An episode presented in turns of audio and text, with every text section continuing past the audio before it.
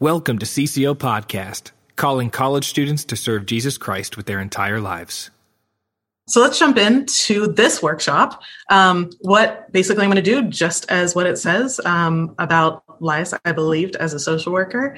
Um, we're just going to, I'm going to outline some of those lies and we'll take a look at scripture and see why those lies might not be true. Um, so basically, this whole presentation is on ways that I have messed up and other people or the Lord, or actually, that would be both, have shown me the errors of my ways. And I'm just going to share them with you. Okay. Um, but let's be honest, some of these things I still struggle with. Like, I know they're a lie, I'm like presenting on them. Um, but my behaviors might actually be saying a different story. Um, and maybe this is even something that you can do for yourself as well. Um, so everyone knows the saying, easier said than done. So a great way to check yourself for these lies is to look at your behaviors and without judgment. That's one of the most important parts. And the cool thing about Christianity is that we go to the Lord and there he we lay down at his feet, ask for forgiveness. Um, and so not only does he forgive us, but we can forgive ourselves. And therefore, without judgment, we can see our behaviors and look at them and see do they match the lie or the truth more? Um, and then we can just start to get curious about it. And with getting curious about it, it's when you remove that judgment that then you can really start thinking about it. So that's I didn't even like start getting into things, but that was something that was really helpful that someone told me before. So, all right, so let's jump in. Um, so we are going to be looking at some simple recommendations for a long and healthy life. So, uh, just humor me here. You guys, all, I know you guys all know this. So, number one, five servings of fruits and vegetables every day. Second one, exercise for 30 minutes a day, five days a week, and everyone's favorite, which is flossing and doing that once a day. I think maybe we're supposed to do it like twice a day. I can't remember. But um, so I don't know about you. Um, I am about at a zero for those right now. Hello, COVID. Um, but I want to ask you guys, and so I'm going, I'm opening up the poll now, if you see on your screen. Um, how many of these recommendations do you follow regularly? So if everyone can just take a second and look at the screen, and obviously this is going to be, this is um, very uh, anonymous. So, um, yeah, so if you can just go ahead and say which of these recommend or how many of these recommendations do you follow regularly?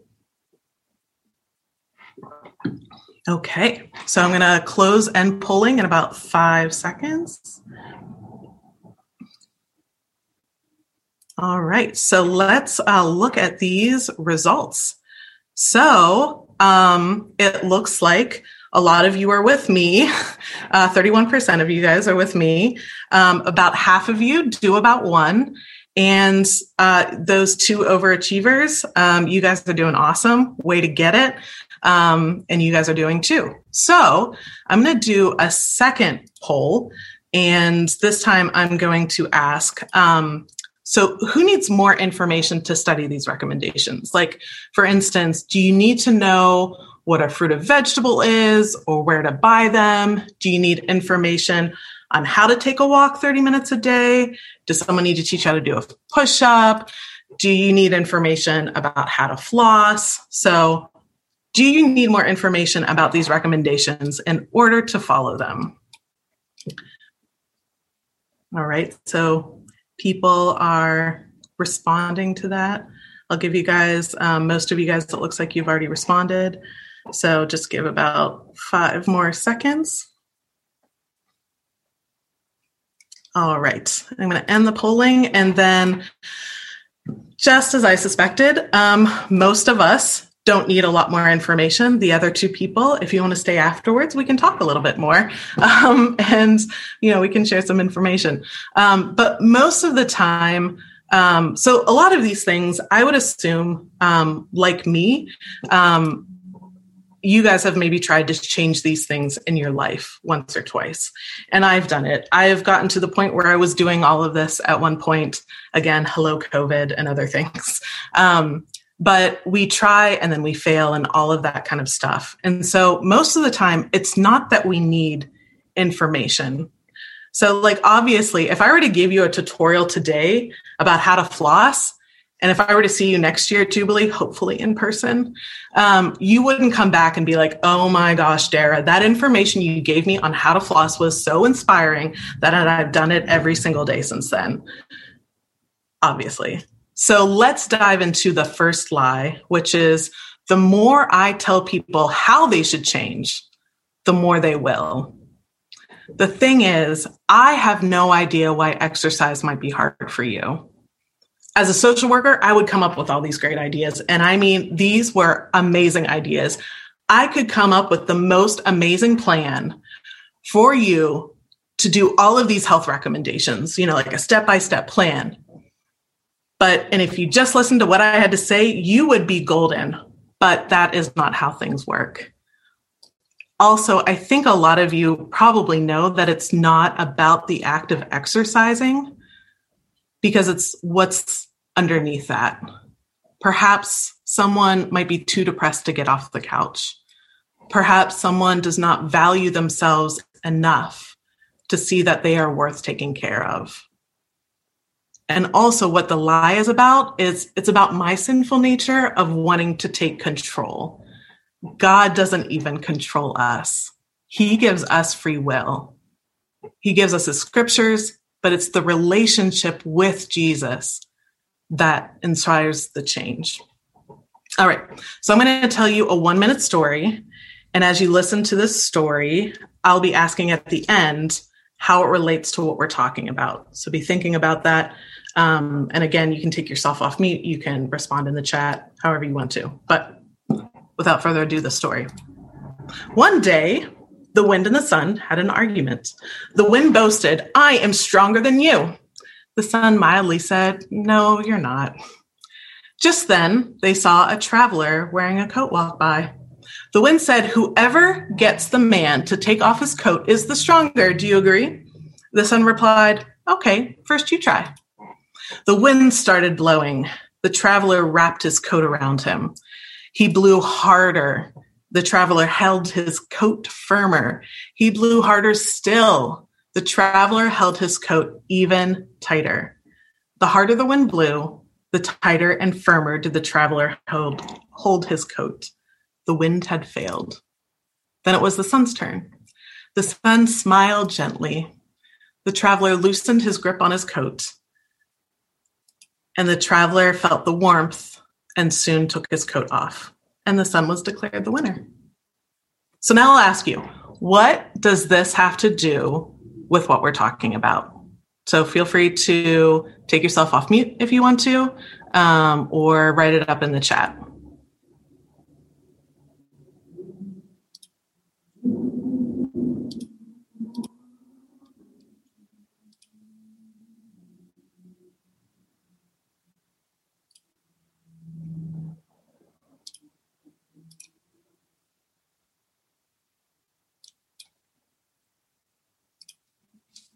Man, these are like my meetings at work.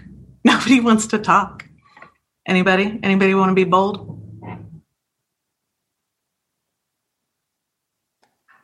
We get one in the chat. Do we? I didn't see. I don't know why I can't see the chat right now. Oh, there it is.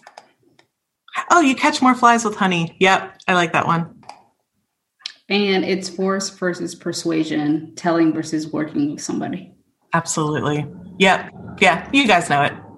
Um, so, absolutely. So, when things are forceful, we rarely want to make a change. When someone's trying to force me into something, it's probably not going to happen. Um, but who is happy to take their coat off when the sun is out? I am. I am so happy to take my coat off and just bask in the sunlight. When we feel warmth, we are much more ready to make a change. And this takes me to one of my favorite people, Mr. Rogers. Do you guys all know who Mr. Rogers is? Yeah. Most of you? Okay. Did you guys also know that he was from Pittsburgh? So maybe a maybe news to a couple of you. Some of you probably know have known that. Um, so he was a, an ordained pastor. Uh, he went to Pittsburgh Theological Seminary, um, and he's one of my favorite people. But one of the things that he um, has been quoted to say is that love isn't a perfect state of caring. It is an active noun like struggle. To love someone is to strive to accept that person exactly the way he or she is right here and right now. And isn't that just like God?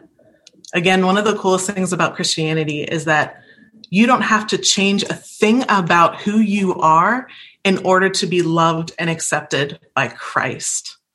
I'm sure you've all heard this before, but I love the phrase God loves us just the way we are, but he loves us too much to leave us that way.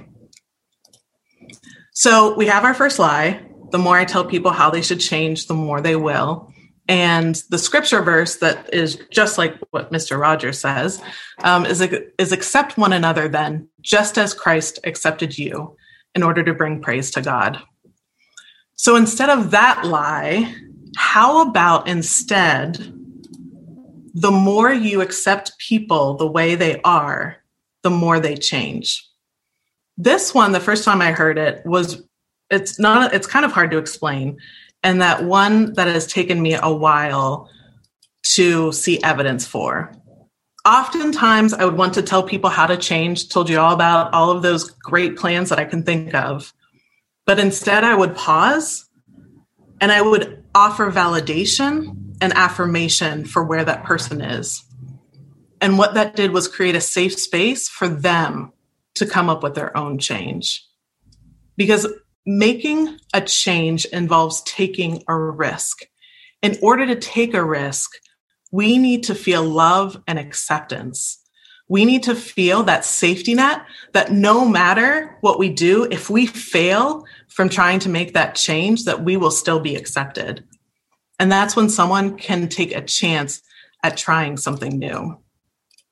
So next time, when you want to offer advice to someone, offer an affirmation or reflect what they say, and take note of how they respond. All right, so let's dig in to our next topic. Um, and for this one, we are going to do another poll. Um, so, poll number three. As Christians, we are to love others more than ourselves, equal to ourselves, or less than ourselves.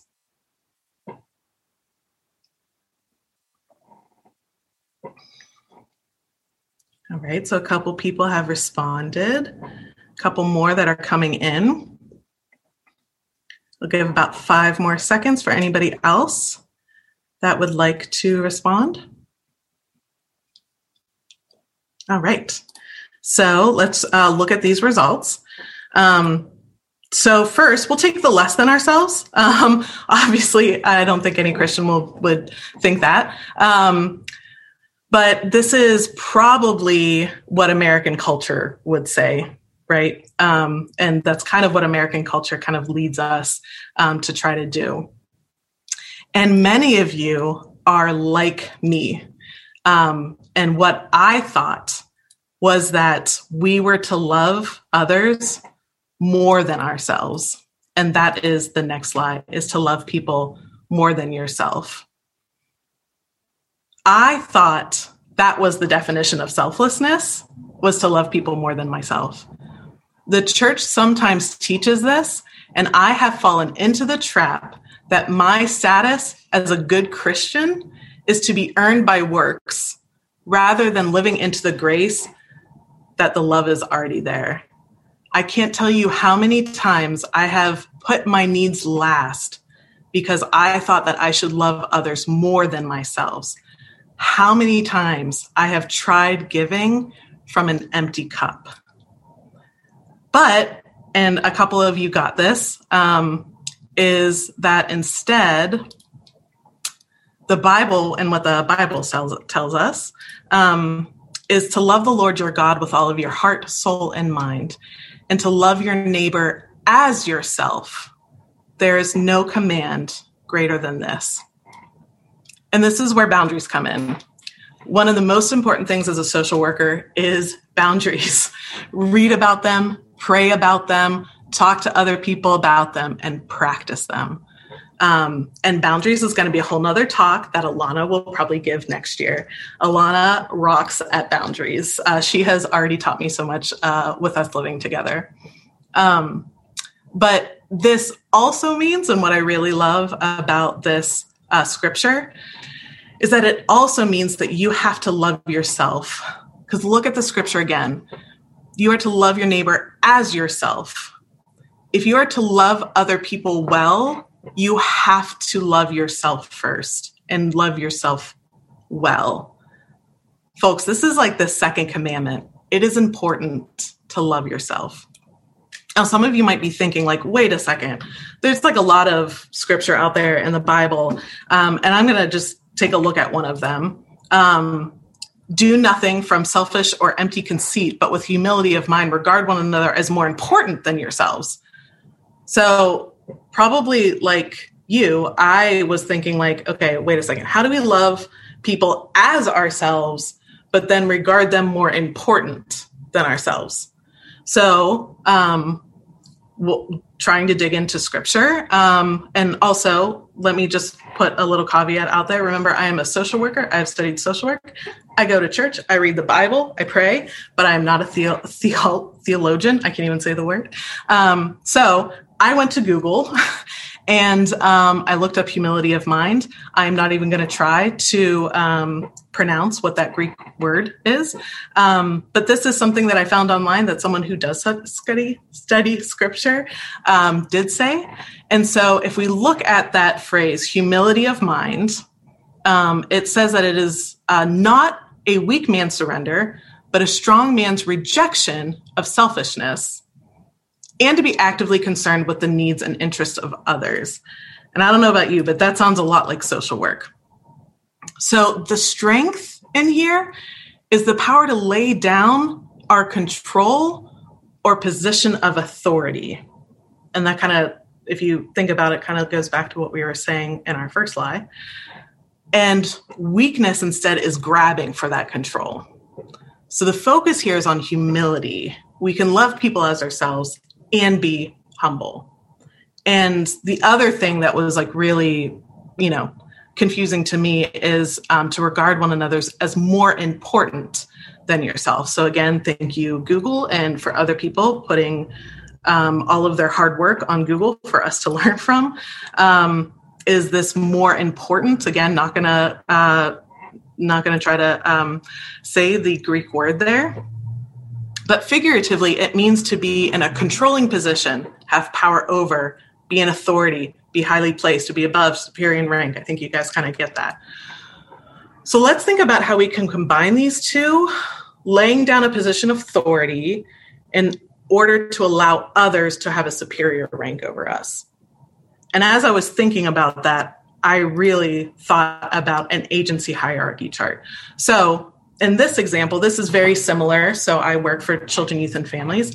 This is very similar, very, very basic of what ours kind of looks like, right? We have a director, um, we have some supervisors. Each of the supervisor has caseworkers underneath them, um, and then the caseworkers then serve several families. All right. So kind of that hierarchy, people above us, all of that stuff, authority. Um, but even in this, like we know, I don't love the director more than I love myself, right? Um, but I do, you know, basically kind of like serve them. However, what if instead we flipped the chart upside down? What if we thought this way instead? Think about what um, the more important was to be highly placed, to be above, to be superior in rank. And this is what it looks like in an agency to regard our clients higher than ourselves. What if we regarded families as the most important in our agency instead of the director? What if we got, what if families got to make the final decisions about their care instead of a director? What might that look like? And Christ came into the world to flip it upside down. He confused people and turned things on their head. And what if we were to do the same? So let's kind of put this all together. So we had the lie um, that we were to love people more than ourselves. And we have these two scriptures one that says to love your neighbor as yourself, and the other one that talks about regarding others as more important than ourselves. So, as we put that together, what instead we can say is we can love others as ourselves and regard others as higher than ourselves. So, let's go on to our next one. We're going to wrestle a little bit with this one, and you guys are actually going to have time to talk to each other. So, think about a time when you had an important change in your character, when you became a better person. This could be a time when you came more mature, or a time you learned patience, perhaps a situation that you became wiser. And then what you guys are going to do is just break into groups of three uh, for about 10 minutes and each person has about you know two minutes to share um, a little bit about uh, their circumstance and you know their change of character and then for the rest of the time that you have is that you're going to find a common theme and what we're focusing on specifically is the the theme for the theme is the circumstance that precipitated the change in behavior so focus on the environment that influenced the change. Um, and then you're just going to assign a reporter or whatever who, um, after you guys are done talking um, and you come back into the group, you can just type into the chat or you know say um, what what the theme was that you guys found. Um, also, just wanted to make a few notes about meeting in groups. Um, also, I realized as I wrote a couple of these that these are actually really good life lessons that I also learned in social work. So feel free to take them with you as well. Um, so um, the first one, all of the extroverts like myself are like, yes, I get to meet new people. Um, and if you're an introvert, you're probably thinking, I hate you, Dara. What are you doing to me? Um, and you might be anxious, and that's okay. So, um, anytime with anxiety or when you start getting into flight or fight mode, just breathe. This is also a nice reminder for myself, presenting and all of that, is to just breathe. It's the one thing that we can regulate, and that helps us get out of flight or fight mode and helps us to center more. So, just do that. You can also smile, smiling can help. Um, and the second one is that you do not have to tell every detail of your story, especially if it's private. So there's this line between vulnerability and like sharing too much information, right? Um, but you only have about two minutes anyway. Um, so just kind of find that line if you want to be a little bit vulnerable, but you know, not sharing a lot of information. So just kind of keep it short. Again, about two minutes. Um, and then another thing that some of you might want to practice is the power of going first. Um, a lot of times, if you share something vulnerable, it can help disarm others who might join in and then then say, "Wait, me too." And it can take a lot of humility and kindness to share first.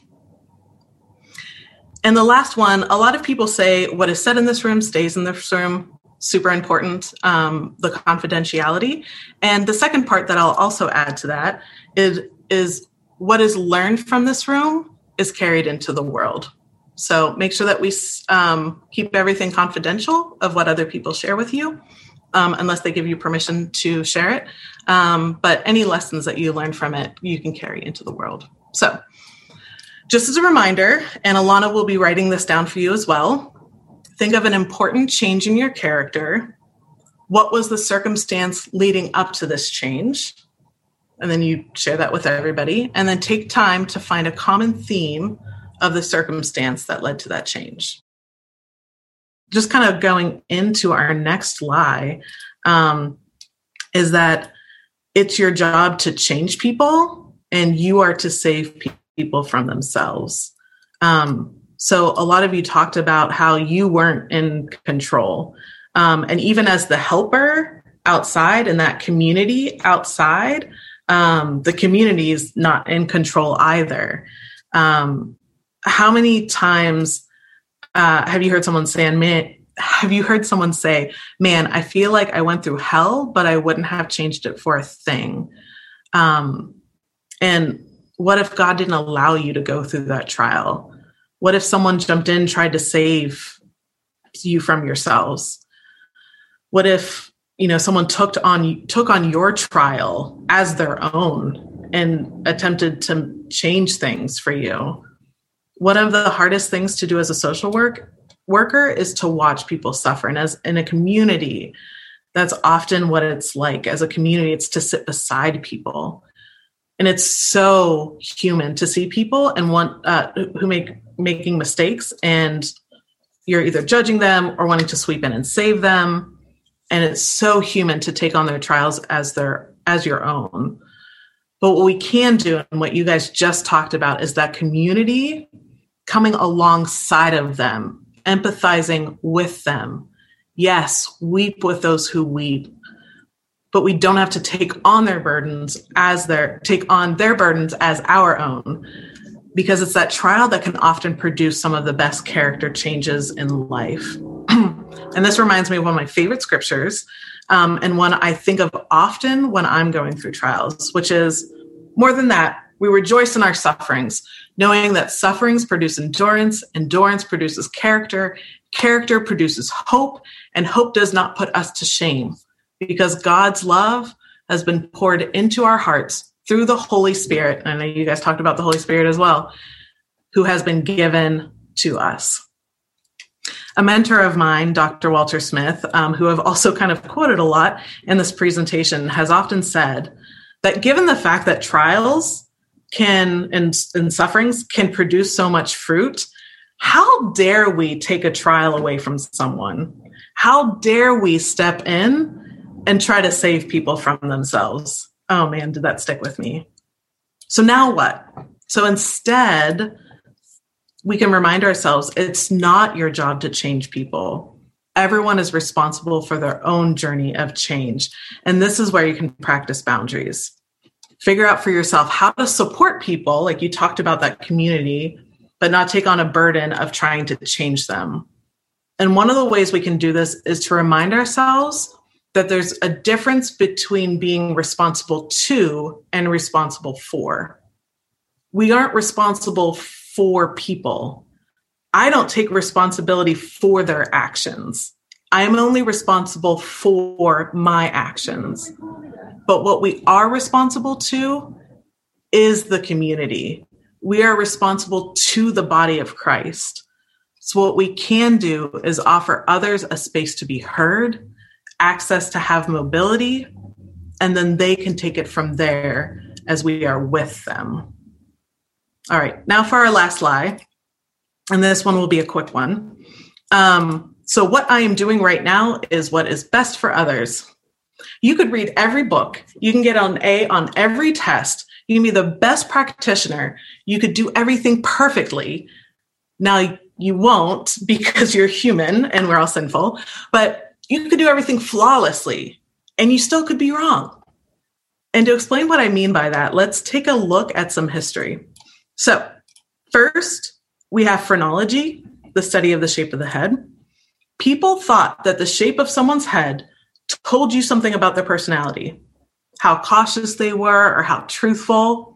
And this was studied for decades. And I won't even go into the racism of the practice and how to press people of color. And even something I'm learning right now is how my actions, that how they continue to uphold white culture as the norm in the workplace. But all of all of that can really be a whole nother talk. Um, and that's really heavy. So why don't we transition to some history that's a little bit lighter? So in the late 1800s, Swedish physician Gustav Zander created 27 machines he designed himself to help wealthy, wealthy clientele improve fitness, like this ab rolling machine. I'm sure you have seen or heard of the machines um, where people stood and there would be like something wrapped around them and like it would just shake and they thought that like their fat was jiggling off Man, would that be amazing? But it's not, it doesn't work. So how crazy is that? That like people would actually stand there and think that their fat was being jiggled off. And not to mention the cocaine that we put in soda, and we would prescribe heroin to people. That was something that was actually prescribed.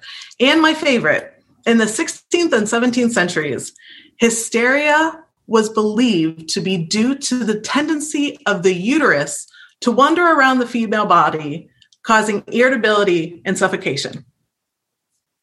That's what doctors believed, is that a woman's uterus was going all around their body, creating hysteria.